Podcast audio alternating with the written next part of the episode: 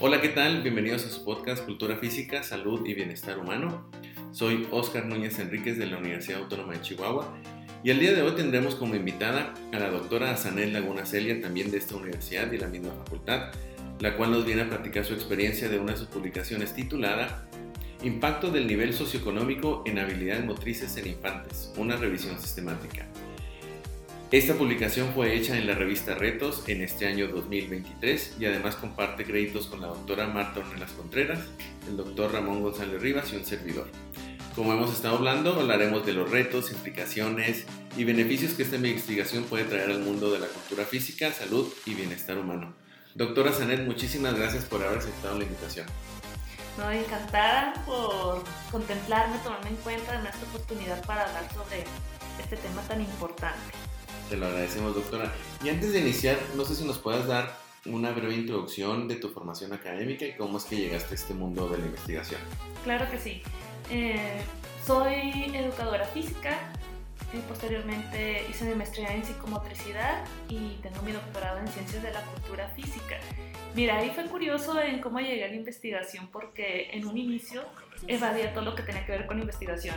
Me daba miedo, sentía que era algo demasiado complejo, que no estaba a la altura, que solamente un grupo muy selecto era quienes aventuraban en la investigación. Sin embargo, por profesionalismo, capacitación, eh, requerimientos que nos hacían en el trabajo, opté por iniciar en el doctorado y ahí es pura investigación. Y me voy dando cuenta conforme voy avanzando que tiene lo suyo, o sea, tiene esta parte bondadosa, eh, sí em, pide mucho de tiempo de la persona, del sujeto, sin embargo, cuando esto le vas encontrando un sentido, un uso, pues no se hace tan pesado no encontré el gusto. Y incluso es irónico porque de las materias que elijo o que hago propuesta para que me tomen en cuenta en la maestría es precisamente la investigación. Porque ahora me gusta, quiero seguir, ya le encontré la forma, el hilo y pues quiero seguir creciendo en ello, porque es algo que nunca se termina, pues como la capacitación, pero me agrada y por eso se me hace algo irónico, incluso hasta cómico. Sí, ¿verdad? Sobre todo porque pensamos que la investigación eh, pues es de unos cuantos y es muy, muy, muy, muy complicada. Oye, doctora, eh, la verdad que con el artículo este, fue algo muy interesante leer y en la introducción, como bien lo mencionan, eh, y fue algo muy interesante. A lo largo de la vida, pues el ser humano pasa por diferentes etapas de su proceso evolutivo, este, sobre todo los momentos donde se adquieren y se desarrollan habilidades motrices como en este caso que es la revisión sistemática. La pregunta sería, ¿qué impacto tiene el movimiento y el actuar del ser humano, pero sobre todo como lo planteas en tu artículo? Mira, esto es fundamental. No podemos dejar de lado el crecimiento y la maduración del individuo, porque van de la mano. Sin embargo, el contexto, eh, la estimulación que va recibiendo el sujeto, es importante en el desarrollo integral. Estos periodos en, la edad infantil son cruciales, de hecho son unas fases sensibles donde nunca más en el resto de su vida van a estar tan susceptibles de adquirir información, aprendizajes en esa cantidad y velocidad como lo hace un niño. Por lo tanto, el conocer incluso este factor, el medio, el nivel socioeconómico del niño, cómo afecta o cómo beneficia en la adquisición de sus habilidades motrices, pues es fundamental, aun y cuando conocemos cuestiones del movimiento, es complejo y se necesita incluso todavía hacer mayor investigación sobre este, pero ir conociendo cómo se encuentra hoy en día el movimiento de los niños. Sí, sobre todo porque investigación ya hay con respecto al beneficio del movimiento, actividad física, psicomotricidad, pero en esa perspectiva como ustedes la ponen, existe poca, poca información. Y desde tu perspectiva y sobre todo de, esta revisión, ¿cómo el cúmulo de habilidades básicas, como lo mencionan, ¿verdad? evoluciona para generar esos patrones de movimiento y por qué son importantes? Son fundamentales, son básicos como su nombre lo dice, porque posteriormente vienen a habilidades específicas como la habilidad de la agilidad, que tiene propiamente que ser basada en sus inicios, en el origen del movimiento. Um, cuando yo hablaba de, cuando lo proponía como temática, me decían, ¿por qué investigar sobre esto si ya se sabe? Pues ya se sabe que los niños se mueven mucho. Incluso otros me decían, ay, pues es que em, los niños han cambiado en sus patrones de movimiento. Y no es cierto, o sea, los patrones siguen siendo los mismos, los hitos motrices continúan siendo los mismos. Eh, la sociedad no, el ser humano evoluciona sin embargo, por eso se quería conocer con esta investigación, con esta revisión, cómo están hoy en día o en, la mayoría de los casos, cómo se encuentra el movimiento hablando de un contexto distinto, distinto como nivel socioeconómico. Entonces es importante conocerlo porque de ahí las oportunidades para brindarles nuevas experiencias o hacer modificaciones al contexto para precisamente aportar su desarrollo. Sí, sobre todo este, ese aporte, ¿verdad? Porque sí sabemos mucho en general, pero nos falta como que indagar un poco más acerca de cómo se especializa ese patrón, cómo pasa de algo básico a algo más especializado, pero por el contexto, por todo lo que las variables que pueda tener a su alrededor es diferente o aporta algo este, adicional que no se tenía contemplado incluso eh, mucha gente se, se, basa en los supuestos. Es que ya se sabe, yo creo. Y mm, hacía nada, así las preguntas las lanzaba al aire y siempre había esta controversia donde unos decían, no, pues es que los niños con un nivel socioeconómico más limitado, pues van a estar precisamente escasos de experiencias. Otros decían por el contrario, no, como están limitados, tienen que hacer más cosas. Sin embargo, cuando yo llegaba a la pregunta y, bueno, ¿dónde lo leíste? ¿Dónde lo has visto? De una manera formal, de este, con una información validada, pues ahí era donde había nula respuesta. Por eso la importancia de abonar a esta temática, conocer desde otro enfoque no nada más que es el movimiento, sino que aporta en qué medida lo está haciendo, lo está llevando. Y en la metodología, doctora, eh, realizaron una metodología Prisma. Pues esta metodología es de las más usadas en la actualidad, sobre todo para realizar una, una revisión sistemática. Pero platícanos, ¿qué retos tuvieron en llevar a cabo esta revisión? Bueno, eh, como mencionabas, el Prisma, de hecho lo utilicé precisamente porque es una lista de cotejo que está compuesta por 27 ítems y yo no sabía muy bien qué tomar en cuenta, pero esta me ayuda precisamente a precisar qué es lo que debo de utilizar o qué elementos debe de contener una revisión sistemática. ¿Qué retos fueron los encontrados al momento de realizarla? Que variaba mucho, por ejemplo, en las palabras claves. A veces con una no encontraba demasiada información, por ejemplo, nivel socioeconómico. Y al revisar en otra base de datos ocurría lo mismo y cambiaba a lo mejor estatus eh, socioeconómico y ahí se encontraba mucha información. Entonces a veces es por las palabras que se utilizan en determinadas regiones. Lo utilicé en, un en un idioma español y en inglés y tuve que hacer combinaciones porque en una era muy escasa, en otra meter habilidades motrices implicaba el movimiento y era demasiado amplio, entonces a través del uso de los operadores booleanos pues pude ir acortando limitando la información a lo que precisamente yo estaba buscando. Y ahí fue donde batallamos más en encontrar esas palabras claves para comenzar la indagación en los artículos que eran de mi interés. Sí, y llegaron, por así que los artículos revisados, que en, total presentaron 13, después de haber hecho los criterios de inclusión, exclusión, revisión y de todo, este, que permitieron llevar a cabo esta, esta revisión, ¿verdad? Este, y en ese sentido, platícanos así brevemente cómo es que llegaste a esos tres estudios en total. Ok, eh, posteriormente a las palabras claves eh, se hizo la indagación o la selección de la documentación por título y por resumen. Una vez que ya tenía estos elementos, pues, me daba la tarea de ir discriminando los que eh, por criterios de inclusión, por ejemplo, que fueran niños de 0 a 8 años, eh, que se mencionara en nivel socioeconómico el estatus y demás, em, que fuera que se haya utilizado un instrumento, una herramienta para poder medir las habilidades de los niños, obviamente que se midieran habilidades motrices Y así fue como eh, se iba discriminando posteriormente en aquellos que no tuvieron los criterios de inclusión, pues se eliminaban. Luego con- se quedaron 17 artículos, pero hubo unos que se repetían y es como se llegaron a los 13 artículos. Ok.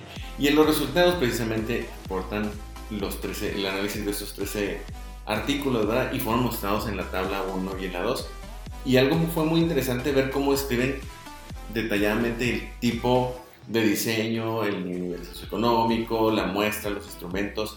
Pero no sé si nos pudieras dar entre lo que consideres más relevante de los resultados de tu estudio.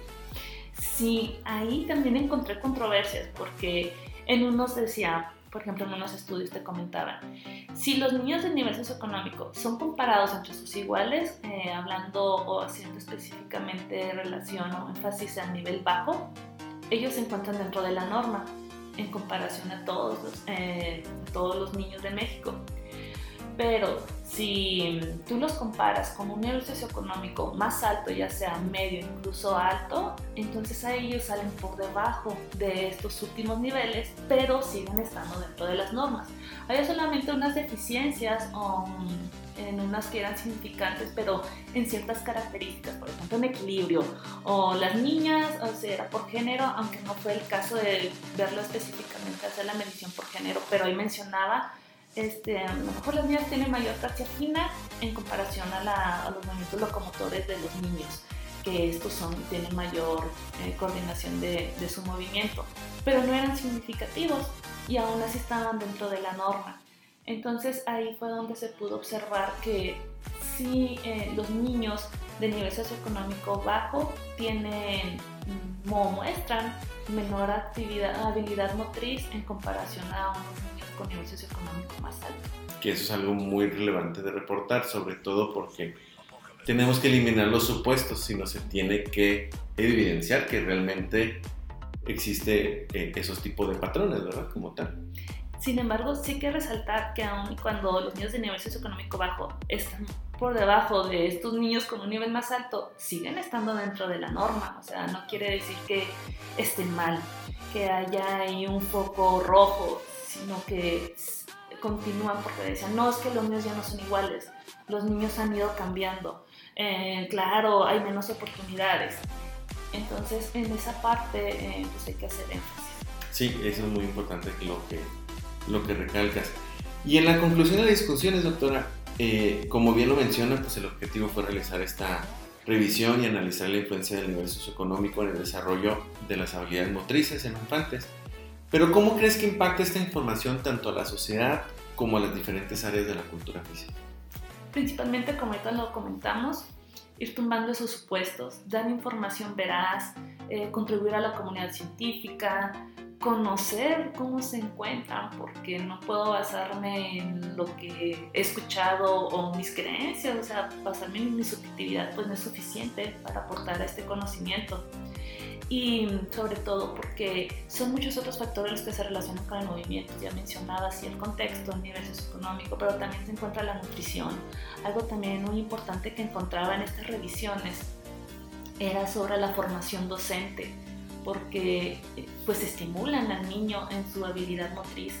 Entonces se tiene que tomar otros factores, hacer estudios donde estén más completos, contemplando otros elementos para tener pues un panorama más amplio de lo que es la habilidad, cómo se encuentra. En varios de ellos se hablaba de la alimentación, pues cómo afecta la desnutrición en los niños de nivel socioeconómico bajo. Por lo tanto, sus habilidades pues, a veces no están a la par con otros donde tienen una mejor o alimentación o una, eh, un plato de buen comer, una alimentación balanceada. Entonces, sí son estos elementos que tenemos que tomar en cuenta para pues precisamente llegar a una información un poco más precisa de lo que se pudiera conocer hasta hoy. Y en ese sentido, ¿verdad? Como bien lo mencionas, la adquisición de, de habilidades en desarrollo, pues muestran eh, que tiene una conexión de cierta forma con el contexto.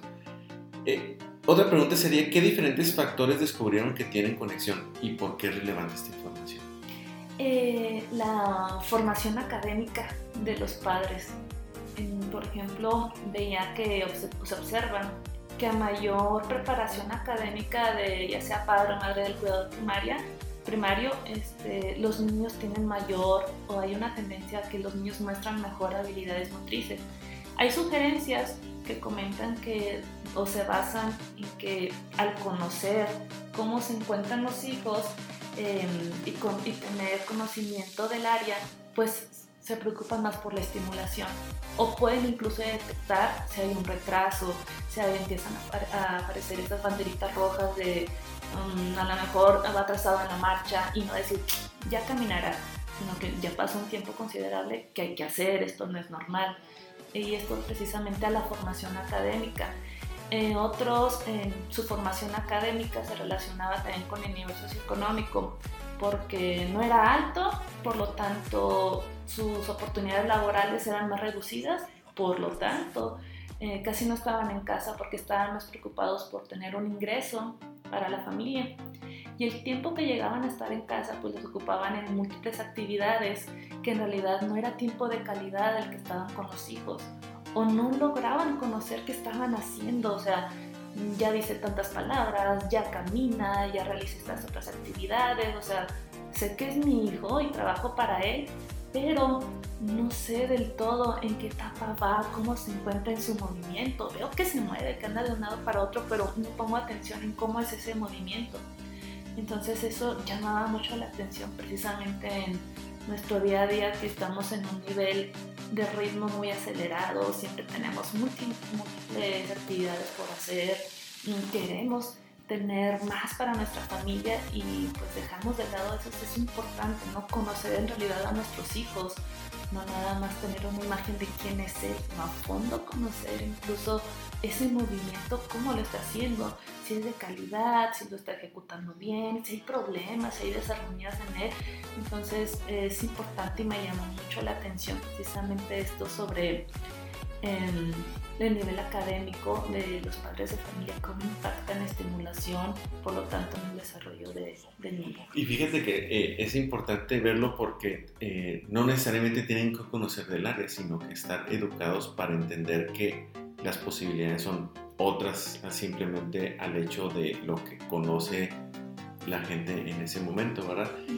Y como bien lo dices, son oportunidades tan sencillas de entablar una conexión y una relación que va más allá de solamente la misma actividad y eso te permite entender, conocer, ver y desarrollar cosas dentro de la misma dinámica familiar que van a tener un impacto a corto y a largo plazo. ¿verdad? Así es. Y antes de irnos, doctora, eh, ¿hacia dónde te diriges ahora y cuáles serían los próximos proyectos? Quiero seguir investigando, obviamente, publicar.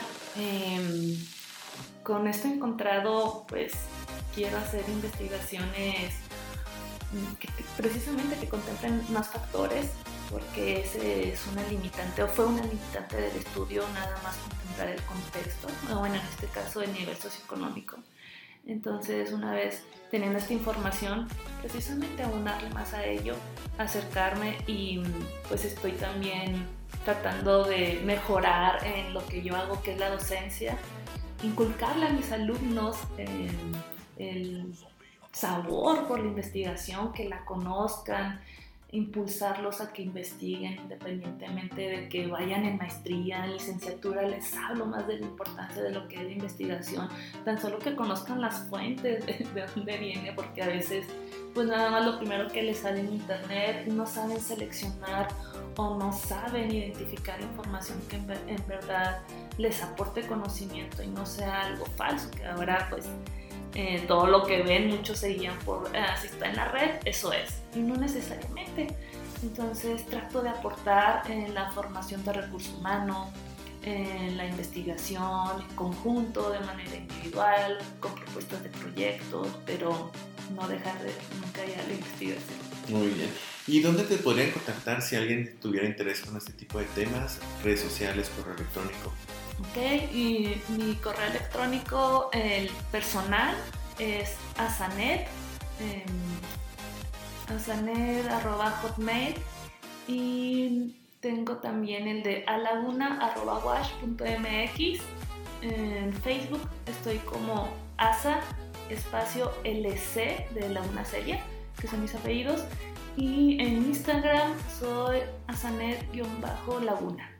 Entonces ya saben, si están interesados en este tipo de temas eh, con respecto a las habilidades motrices, infantes o líneas muy similares, pueden contactar a la, a la doctora Sanel Laguna. Esas son sus redes sociales, su correo electrónico. Y pues muchísimas gracias doctora, muchísimas gracias por aceptado la invitación. No, al contrario, muy honrada de tener esta invitación y poder platicar de esta temática que me gusta y sobre todo difundir, comenzar a compartir. Te lo agradecemos muchísimo. Y pues muchísimas gracias por escucharnos. Los esperamos en el próximo episodio de su podcast Cultura Física, Salud y Bienestar Humano. Hasta luego.